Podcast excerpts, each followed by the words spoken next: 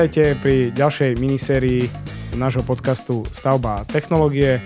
V týchto štyroch častiach sa budeme venovať strechám a strešným krytinám. Vítam v našom štúdiu Karola Kleščinského, ktorý je regionálnym vedúcim predaja skupiny Wienerberger. Ďakujem, dobrý deň všetkým. Karol, v úvode som povedal, že vedúci predaja skupiny Wienerberger. Áno. Čo to vlastne znamená? Aké sú to značky? Alebo? Spoločnosť Wienerberger je popredný výrobca stavebných materiálov, moderných stavebných materiálov a medzi nich patrí aj strešná krytina Tondach ako produktová značka. A sme výrobcovia aj tehlového systému, stropných systémov, krytina Tondach. Takže dnes budeme sa venovať hlavne krytinám Tondach. V poriadku. Tak teraz... Každý ten podcast náš začína tým, že som zákazník, ktorý idem stavať novú stavbu rodinného domu. Riešim vlastne všetko, čo sa tej stavby týka, alebo sa musím nejako rozhodnúť. Na začiatku sedím niekde u architekta a začíname sa baviť o tom, ako bude ten môj dom vyzerať a rozprávame sa hlavne asi o dispozícii. Má toto rozhodovanie, alebo toto sedenie tohto architekta, mám sa už vtedy začať zaoberať tým, že akú strešnú krytinu budem mať na svojom dome? Áno, určite áno, bolo by potrebné, ale v princípe, pokiaľ sa jedná o šikmú strechu, tak vieme zakryť akýmkoľvek našim materiálom šikmú strechu, ale sú tam požiadavky na architektúru, na vzhľad strechy, na vizuál, takže tam by som konzultoval určite s architektom. Pretože možno k tomu prídeme neskôr, ale čo model, to sú iné technické parametre, hlavne v súvislosti so sklonom, pokiaľ chcem lesklú, matnú a tak ďalej. Ale v princípe vieme prestrešiť každú šikmú strechu. A on ten architekt potom asi následne musí tú svoju architektúru posunúť statikovi. A tam už je v tomto momente nutné, alebo musím už vtedy vedieť, že ja budem mať napríklad plechovú vlastne krytinu, alebo idem do keramiky, alebo do betónovej? Keď sa bavíme pri novostavbách, tak ten krov by mal byť v zmysle noriem, to je otázka na statikov. Čiže nemyslím si, že sa robia rozdiely na rodinnom dome, že tam ide ľahká krytina, alebo Tondach ťažšia, alebo neviem, betónová. Mm-hmm. Ale v princípe by mala byť ten krov nastavený na všetky typy krytín. Takže nie je to tak, že teraz už projektuje ten statik, ten krov len na plechovú krytinu a ja už som sa teraz takto rozhodol, že... Môže to takto byť, ale tie moderné nové krovy už sú, myslím, nadimenzované tak, že sú na všetky typy krytín. Mm-hmm. Ale je to otázka na statikov skôr. Ako?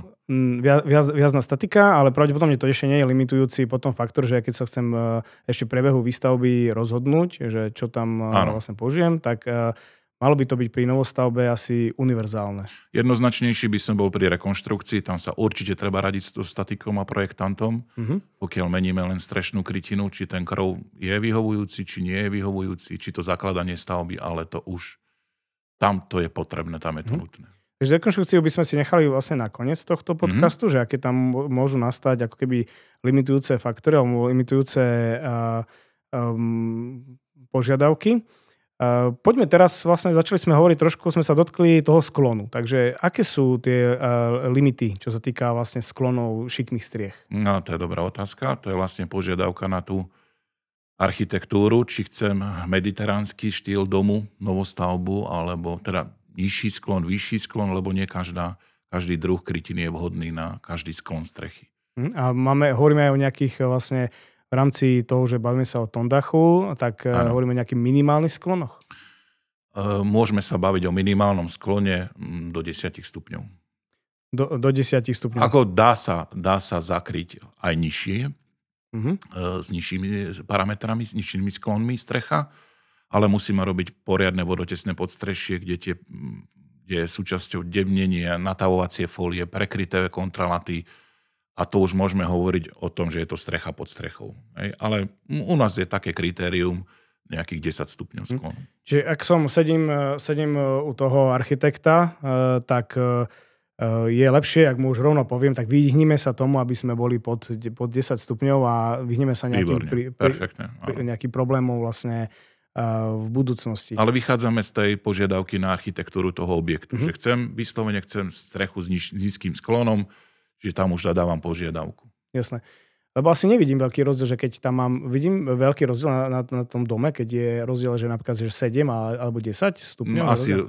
7 a 10 nie, okom nie, ale 10 a 28 už asi. Už asi áno, hej, ale práve je to o tom, že ak to nakreslí architekt a statik, navrhne to, že ja mám tam 7, tak vzniknú potom pri tej realizácii vlastne ďalšie potreby, ktoré vplývajú asi aj na cenu toho riešenia celého. A keď som na tých 10, tak asi som taký, že dobre, tak toto je nejaký štandard, že máme tu 12% sklon, tak som v pohode. Áno, tu vás trošku do toho vstúpim a zastavím. Každý jeden model má iný parameter toho najnižšieho sklonu. Mm-hmm. U nás sa to volá tzv. Bezpečný sklon. Aha. Čiže pod hodnotou alebo pod úrovňou toho bezpečného sklonu treba robiť už tie opatrenia, ktoré ste naznačili, ktoré sa môžu prejaviť aj vo finálnej finančnej výsledku. Dobre, tak prejdime rovno na tie možnosti, vlastne, alebo to asi sa týka povrchovej úpravy, tieto minimálne bezpečné sklony? Áno, aj. Tá konštrukcia tej krytiny a ten terminus technicus bezpečného sklonu vychádza zo skladby a prevedenia toho modelu. Napríklad tu nám máme Tondach Sensation a vychádza to z toho, že máme škrydla Tondach je vlastne profilovaná škrydla, ktorá má masívne hlavové a bočné drážkovanie. Do toho zapadá z jednej strany bočná škrydla a z hornej strany horná škrydla. To je tá hlavová drážka a bočná drážka. A ten bezpečný sklon, hodnota toho bezpečného sklonu znamená, či táto bočná drážka je prerušená, alebo je súvislá. Pri tejto škrydle bývala Samba 11, teraz sa to volá Sensation 11, je bočná drážka prerušená. Čiže odtok vody od hrebeňovej časti až po odkvapu je pravidelne prerušovaný na každej jednej škrydle a je rozptylovaný do celej plochy strechy. Nie je tá bočná drážka tak zaťažovaná stekajúcou vodou dažďovou od hrebenia až po odkvap v jednom bočnom žliapku. Preto táto škrydla môže ísť až na 10 až 12 stupňový sklon, lebo má prerušovanú bočnú drážku. A takisto, keď si všimnete, tak je masívna hlavová drážka. To je konštrukcia tej škrydle. Za nami sú dve škrydle, ktoré majú neprerušenú bočnú drážku, že tam je tá hodnota bezpečného sklonu trošku vyššia. Doplním pre tých, ktorí nás počúvajú v podcaste, že my súčasne točíme aj videopodcast, kde vlastne viete aj vidieť tieto produkty, ktoré tu nám máme pri sebe. Takže keď je potom rozdiel nejaký v cene, keď mám takúto škrydlu, ktorá má prerušenú tú drážku? Ani nie. Čiže je to o tom, že áno, že tu nám máme nejaký 12% sklon, tak poďme radšej do tohto typu, pretože to máme bezpečnejšie, že máme tu takto vlastne vyriešené. Nie každá škrydla sa robí v požadovanej farebnej úprave. Aha, takto. Čiže tam musíme nájsť nejaký kompromis, pokiaľ ideme do sklonu, alebo teda do nízkeho sklonu, musíme sa trošku zorientovať v povrchových úpravách, ktorá ten model ponúka. Hej. Prejdeme si teraz všetky povrchové úpravy. Aké má Tondach? Aké máme možnosti? Máme 3 možnosti, alebo robíme v 3 variantách. Prvá je prírodná, my ju voláme režná, čiže to je obnažená škrydla bez povrchovej úpravy. Mm-hmm. Druhá povrchová úprava je engoba a tretia povrchová úprava je glazúra. Tá prvá to je vlastne farba črepu, tá režná, tá prírodná. Engoba sa dá povedať, že je to matná záležitosť a glazúra je lesklá. A čiže toto, čo je za nami, to máme? To sú engoby. To sú engoby. Vysvetlím. Engoba je povrchová úprava, ktorá ľudovo ľudia hovoria glazúra alebo farba. Nemá to s farbou nič spoločné, ale je to vlastne keramika. Je to takisto povrchová úprava, z čoho je samotná tehla. Čiže na surovú škrydlu sa nanesie pred výpalom zmes takej hlinky, ktorá sa počas výpalu 1060 stupňov momentálne pálime, stáva súčasťou tej škrydly a a vďaka tomu výpalu sa z tej povrchovej úpravy sa stáva keramická povrchová úprava, ktorú voláme glazúra. Teda engoba, pardon. Keď do tej engoby pridáme oxid kremíka, tak nám vznikne povrchová úprava, ktorú voláme glazúra. S glazúrou rastie mierne cena a mierne lesk. Čiže keď máme lesklu, tak je glazurovaná škrydla, keď máme matnú, tak je engobovaná škrydla. A je tam potom rozdiel v životnosti? A v životnosti... Nie. Ani v jednom prípade nie je rozdiel v životnosti. Je to čisto vlastne dizajnová záležitosť, že ako to bude aká tá strecha bude vyzerať. Mm-hmm. Áno. Je to tak, pokiaľ je požiadavka na lesklú povrchovú úpravu, tak mali by sme ísť do glazúry. No, čiže potom je už len o tom, že kde viac vidno špinu, hej? Že na lesklej alebo na tej engobe. Technicky je glazúra na tom ešte lepšie oproti engobe v tom, že ten povrch je sklovitý, je hladší, čiže zabraňuje usadzaniu nečistôt, machov, prachu a špiny. Hej? Čiže je to hladšie, je to viac vymývané. Dažďom. Potom teraz vlastne vznikajú aj firmy na čistenie striech napríklad, tak v tomto je potom ľahšie to, keď mám tú glazúru. Áno, lebo ten povrch je hladší, je sklovitejší, áno. A aj zabraňuje tvorbe machu na tej strešnej krytine. Čiže dá sa povedať, že tu by som možno, že si vedel, akože teoreticky, keď to nie je nejaké veľmi vysoké a šikme, že si to sám vyčistím nejakou vapkou? Alebo niečím? Nie je to potrebné a nie je to pravidlom, že by sa to na tondách streche objavovalo veľa machu, ale keď takéto niečo nastane, lebo máme severné strany striech, menej exponované slniečkom, sme pod Tatrami, tak keď nejaký taký problém nastane, dá sa vystriekať. Dobre, tak teraz sme si povedali vlastne povrchové úpravy a mohli by sme, keďže vás tu máme ako zastupcu predaja, tak povedzme si tie nejaké produktové rady vaše v rámci Tondachu. Čo máme na výber? Alebo čom sa môžeme rozhodovať ako zákazníci? Ako som povedal, máme 3 povrchové úpravy, čiže ideme hlavne po povrchových úpravách. Tam je to hlavné rozdelenie podľa požiadaviek na vizuál tej strechy. Potom, aká je požiadavka na sklon strechy, tak zvoliť si ten model. A tá segmentácia, teda tá kategorizácia, tá klasifikácia máme na vlastne pokrytie všetkých štandardných striech. Čiže ideme od moderných až po historické pamiatkové bobrovky. Máme mediteránske štýly, máme škrydle určené na rekonštrukcie, moderné škrydle, veľkoformátové škrydle. Takže ono, tá škála je veľká, ale vyslovene nemáme nejaké segmenty, ktoré sú určené len na určitý model.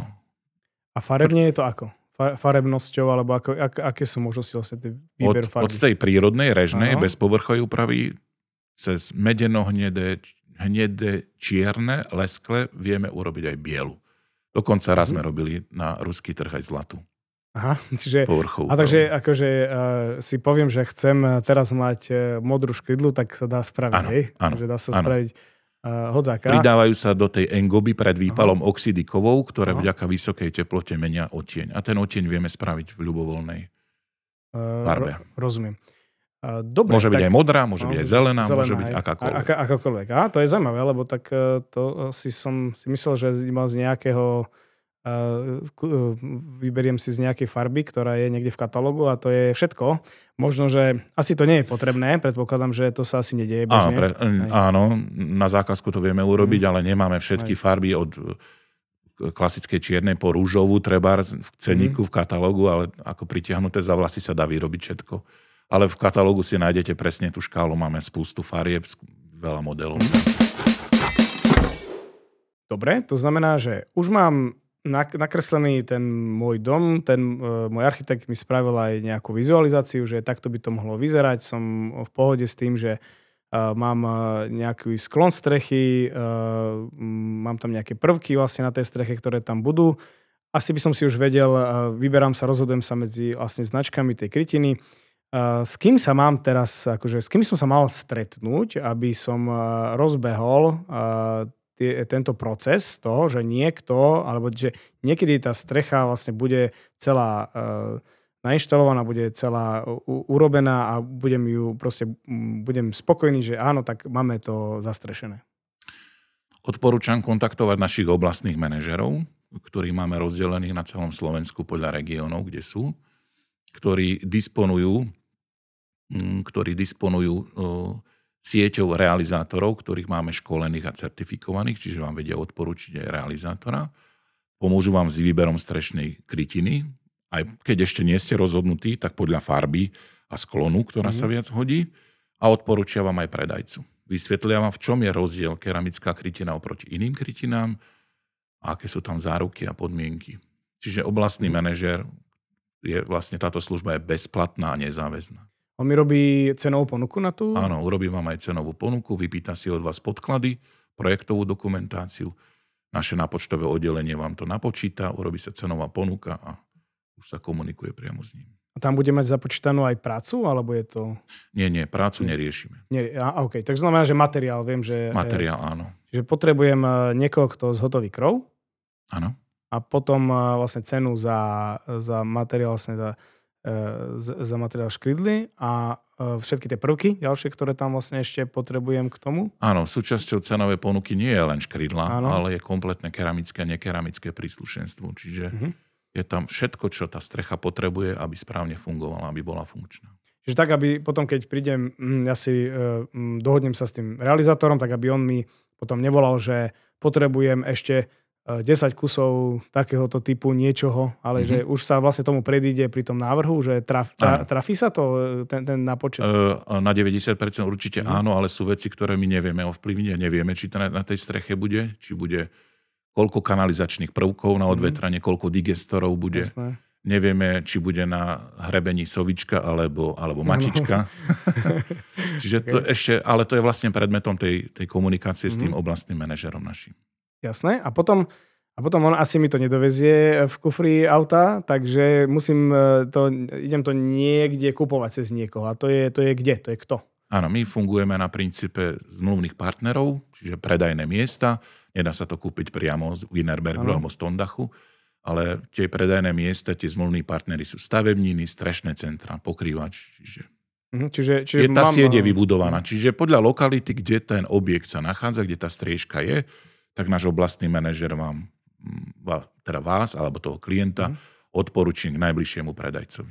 A oni potom viem si predstaviť, tak predstavím si nejaké stavebniny, ktorých už nakupujem plno ďalších vecí na ten dom, lebo však stavím, som tam kupoval tehlu a presne všetky ostatné veci.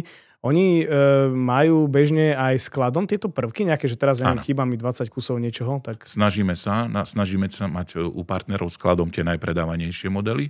Čiže bežne Tondach nájdete na skladov v stavebninách alebo strešných centrách. Pokiaľ je potrebné niečo doobjednať, niečo chýbilo alebo počas pokladky sa niečo zväčšilo, treba niečo doobjednať v priebehu 5 až 10 dní, lebo my máme skladové zásoby na Slovensku. Čiže buď priamo zo skladov slovenských alebo priamo z výrobného závodu to ide potom. Do 5-10 dní. Á, no super, to chcem sa práve spýtať, že dnes vlastne, ako tu sedíme, keby že sme urobili objednávku, tak taká je to dodacia doba, že do 10 dní viem to mať v tých stavbinách alebo niekde na stavbe? Aj hneď. Pokiaľ sa trafíme do produktu, ktorý má partner na sklade stavebniny, tak máte to okamžite. Pokiaľ ideme do štandardných produktov a nemá partner na sklade, máme to na Slovensku, tak tých 5 dní to je v pohode. Pokiaľ to nemáme na Slovensku, tak nejakých 10 dní. Okay, lebo tak... máme, viac výrobných závodov, berieme zo Slovenska, Maďarska, z Čiech, Rakúska, takže preto tam tých ďalších 5 dní. No ale proste nie je to, že... Nečakáte 3-4 mesiace. Áno, že 4 mesiace teraz budem čakať za... Už nie. Hej, že boli aj také časy, tak aj v iných segmentoch si to proste pamätáme. No a dobre, tak dajme tomu, že super, už máme to niekde v stavebninách, alebo prípadne máme to navezené na stavbe.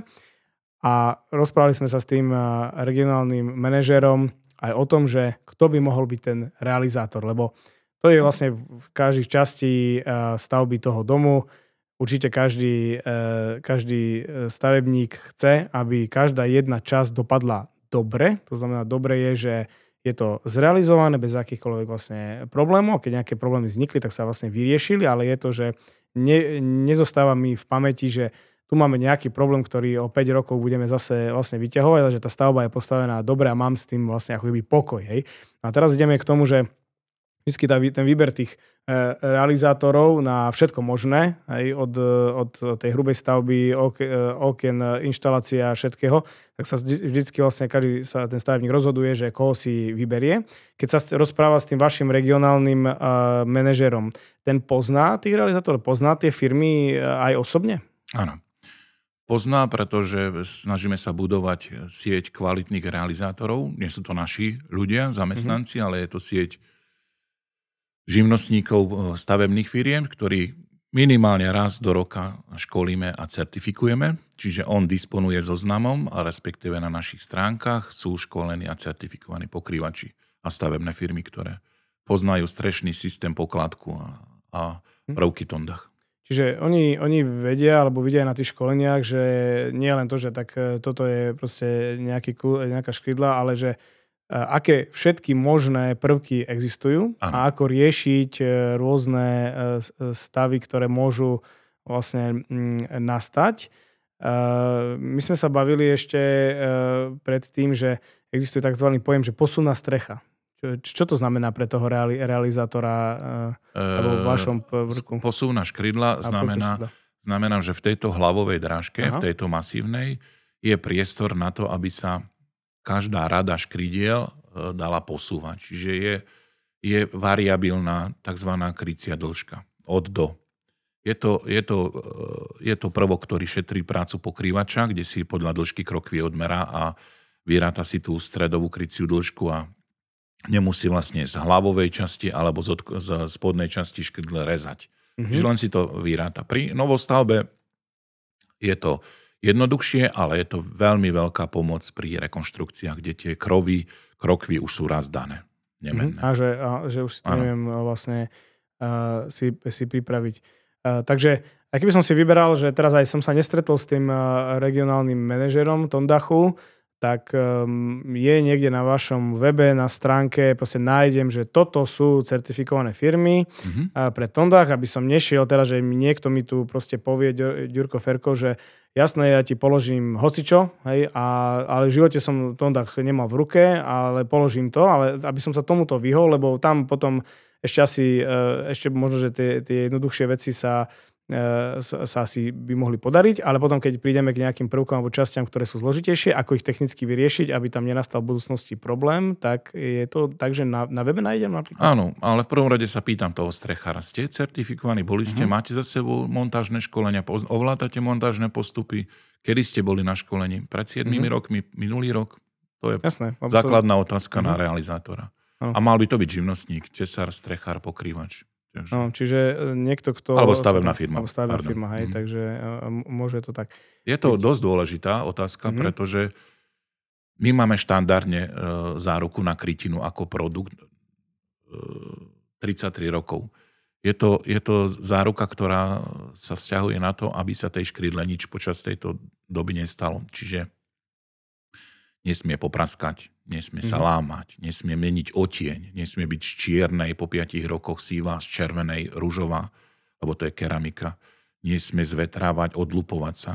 Všetko je predmetom 33-ročnej záruky. Ale Tondach má aj systémovú záruku na funkčnosť strechy, ktorú dávame 20 rokov, kde už musia byť špeciálne školení a certifikovaní pokrývači. Čiže to už nestačí len základné školenie absolvovať o montážnych postupoch, ale už je potrebné sa zaškoliť tak, pretože tam sú prvky, ktoré vyžaduje tá strecha, aby 20 rokov tá strecha nepretiekla. Minimálne 20 rokov. Na to dávame záruku. Čiže to je školenie, ktoré majú tí pokrývači špeciálne školenie na to, aby som dostal takúto záruku. Áno. Aha, tak ak si logicky, ja keď by som šiel teraz realizovať takúto strechu, tak chcem len takéhoto pokrývača asi, aby presne som to mal, nie? Prečo by som to robil s niekým? Prvá otázka jemu, druhá otázka potom, teda strechárovi, a druhá otázka nášmu oblastnému, koho a bol, nebol, je, má. Dobre, a teraz poďme ešte k takýmto vlastne nejakým častiam, že či viem sa vyhnúť aj pri tej návrhu toho dizajnu, ako má vyzerať, alebo architektúry toho domu, či sú nejaké ako keby miesta na tej streche, ktoré sa riešia ťažko alebo ťažšie a mohol by som sa im vyhnúť, aby mi to napríklad nenastalo, že niečo výkier je blízko niečoho a podobné záležitosti. Tak áno, je to také racio prístup, predtým sa pripraviť na to, ale myslím, že táto doba nám ponúka riešenie na každý detail. Takže my to či keramickým riešením, alebo nekeramickým, my to máme ošetrené. Ale je to také rozumné, je to také baviť sa s projektantom, možno ešte aj s oblastným manažerom dopredu, aby sa predišlo nejakým problémom. Ale táto doba už si poradí so všetkým. Čiže máme, to znamená, že máme prvky na hocičo. Sklon by bol problém. Toto treba riešiť zo začiatku, lebo páči sa mi tento model škrydle, ale nemôžeme ho dať na 10 stupňový sklon. Treba. Jasné, rozumiem. Čiže nám sa to stáva pri kúpeľniach, keď realizujeme proste rozvody vody a podobne, že ak by toto bolo, táto priečka bola o 10 cm vlastne ďalej, tak by teraz sme nemuseli robiť tento kompromis. A my sa snažíme vlastne aj v tomto podcaste týmto veciam predchádzať, že je možno, že lepšie ešte pred tým, ako už statik nakreslí tie veci, toto niekomu ukázať, že asi takto by to mohlo vyzerať, ste s tým OK, alebo proste posuňme tento výkier o 20 cm ďalej, vlastne nič sa nedeje. Áno, chápem, kde mierite, ale to sú otázky na projektanta, kde on by mal vedieť, že napríklad čo? Napríklad, že úžlabie, keď susedí s nárožím blízko alebo ústia do jedného bodu, že to nie je dobré. Ale fakt dá sa to riešiť, či klampiarským alebo iným prvkom. Je jednoduchšie ho posunúť pol metra doprava, ale to je otázka na projektanta. Čiže nie je tá to moderná tak, pokladka si s tým poradí. Čiže nie je to tak, že teraz by som povedal, že aha, tak toto tu je takýto, táto strecha je takto nešťastne vlastne nejako nakreslená kvôli architektúre, že teraz nevieme dodržať túto 20-ročnú záruku. Nie, toto nie. Čiže vždy, takže aj keď už to majú teraz, napríklad niekto to už má nakreslené, teraz už ide, že potrebuje to prekryť a je to statikom vlastne navrhnuté, tak vyrieši sa vlastne každý ten prvok, nie je tam žiaden bod, ktorý by sme si povedali, že tak toto my nevieme vyriešiť s produktami Tondach. Nie, to nie, ale vrátim sa naspäť k tomu sklonu, lebo môže sa stať, že sa urobí 15-stupňový sklon a chcem twistón v glazúre, takáto škrydla neexistuje. Aha. Momentálne. Okay. Takže je dobré ešte pred tým, ako už to mám aj nakreslené, jednoducho kontaktovať aj toho regionálneho zástupca, aj keď viem, že pokrývať budeme na budúci rok v jeseni. To nevadí, proste si s ním sadnem, dám si jeden hodinový rozhovor, aké možnosti mám, aby som sa vedel zariadiť. Ja už rovno, keď riešim s tým architektom, tak upravím, proste, že zdvihneme sklon strechy a vieme si vyberať z toho. Tak. Naši oblastní manažéri sú v pravidelnom kontakte aj s projektantmi, architektmi. Čiže bežne tvoríme najprv na papieri skladbu strešného plášťa a krovu, aby sme sa docielili to, aká je požiadavka na ten vizuál strechy. Dobre, a teraz my vlastne za Centrum korenia Baník a Syn vlastne riešime rôzne technológie a jedna z nich je fotovoltika. Takže fotovoltiku inštalujeme určite aj na vaše strechy. Je tam nejaký problém, alebo zasahujeme do niečoho, čo vlastne mohlo pokaziť záruky? Alebo dosť často sa stretávame s touto otázkou, lebo fotovoltaika a solárne prvky sa objavujú stále častejšie a častejšie. Máme, ale sú to univerzálne kotviace prvky. Skôr by som oslovil priamo výrobcu tých panelov, ktorý má presne šité na mieru riešenie, ale vôbec žiaden problém to nie je. Takže sú prvky, ktoré sa používajú od výrobcov a sú kompatibilné. Lebo my tie ako máme na všetky typy škridiel, máme rôzne typy hákov. Čiže keď robíme proste, že toto je že nejaká bobrovka, OK, máme na bobrovku, máme háky fixné, máme háky nastavovacie. Dá sa povedať, že na škrydlovú strechu je najľahšie spraviť fotovoltiku, lebo je to najjednoduchšie a teda aj, je to v podstate aj ako keby aj najbezpečnejšie, čo týka akože nejakého budúceho vlastne vývoja oproti teraz myslím ako životnosti toho riešenia, že niekde sa prechádza, zasahuje vlastne do tej strechy. tak proste na škridlu je to vlastne, určite je to najjednoduchšie, čo sa týka aj toho prístupu, aj keď sa to realizuje, vieme si odobrať tie škridle, vieme proste tam robiť. Áno, je to skladaná strešná krytina, čiže nie sú to nejaké obrovské veľkoformátové prvky, tak ako to vidíte, z hornej časti drží spodnú škridla z vrchnej časti a z bočnej ďalšia, čiže pekne sa to dá rozobrať. V tejto hlavovej časti vedete konzolku, ktorú kotvíte buď do krokiev alebo do samostatného tesárskeho prvku a máte to. Čiže nejde o to len kotviť samotný prvok na tesárskú konštrukciu, ale samotné kotvenie toho panelu je tiež veľmi dôležité. Preto odporúčam kontaktovať priamo výrobcu toho panelu, aby to bolo. Ale máme univerzálne prvky, ale je lepšie možno. Tie, ktoré my máme bežne, lebo teda bežne s nimi aj pracujeme a máme to rokmi overené, že toto tam proste drží a nič sa s tým vlastne nezateká to niekde. S tou fotovoltikou hneď súvisí aj bleskozvod, lebo ten by tam mal byť urobený, nainštalovaný vždy, aké tam je tá fotovoltika. Na upevňovanie bleskozvodov máte vy rovnož prvky? Máme bleskozvodné prvky, sú dva. Jeden je na vedenie tých bleskozvodných lán, alebo ako sa to volá odborne. Čiže jeden je na vedenie v hrebení a v nároží, to sú také účkové univerzálne prvky, a potom máme na vedenie tých bleskozvodných prvkov v ploche strechy, kde sú vlastne profilované háky v tejto hlavovej drážke, kde sa nadvihne horná škrydla, zavesíte hák, a sú úplne jednoduchý úkon so samostatným očkom. Čiže tieto dva prvky.